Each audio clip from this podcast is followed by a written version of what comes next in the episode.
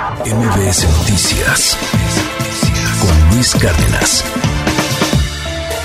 Recomendaciones del séptimo arte con Saúl Arellano.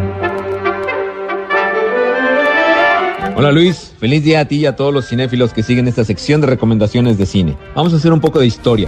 En diciembre del 2009 llegó una película que visualmente nos estalló la cabeza. Pocas cosas habíamos visto cercanas a lo que James Cameron y Avatar nos presentaron en esos días de fin de año. Y recalco visualmente porque la historia era la muy conocida del infiltrado en un grupo que de pronto descubre que está en el lado equivocado y se vuelve contra sus jefes o dirigentes. Lo vimos en películas como Un hombre llamado caballo, Punto de quiebra o The Fast the Furious. Y aún así, la película echó raíces en el público que disfruta verla en los diversos formatos caseros en los que ha salido.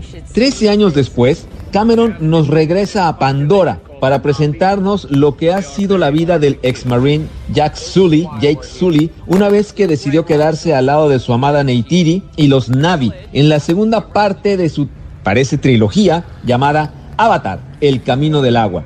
Y al igual que su predecesora, el camino del agua es un yin yang en perfecta unión.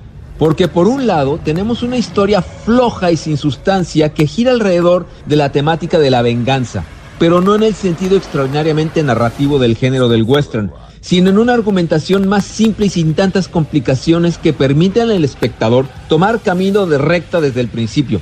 Es decir, James Cameron procuró ser mínimamente rebuscado para ocultar su más grande falla que es una falta de historia contundente para hacerla entretenida y repleta de lugares comunes porque no debe distraer lo que realmente le importa, que es ser un innovador visual y tecnológico.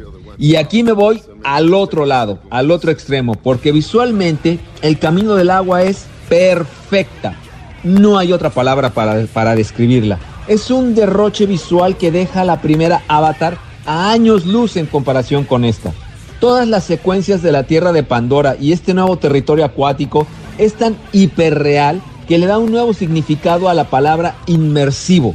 ¿Recuerdan que la semana pasada les dije que se ahorraran la ida al cine?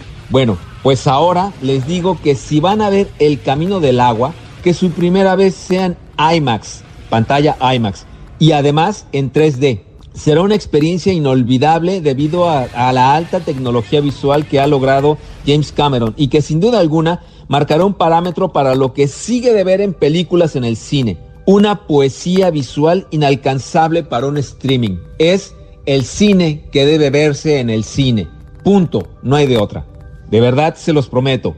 Véanla en IMAX en 3D y no se arrepentirán. Mi nombre, Saúl Arellano, pero me encuentran en redes sociales como Saúl Montoro, en Instagram, en Facebook y en Twitter. Luis, nos oímos el próximo jueves y que tengan una extraordinaria función de cine. Bye bye.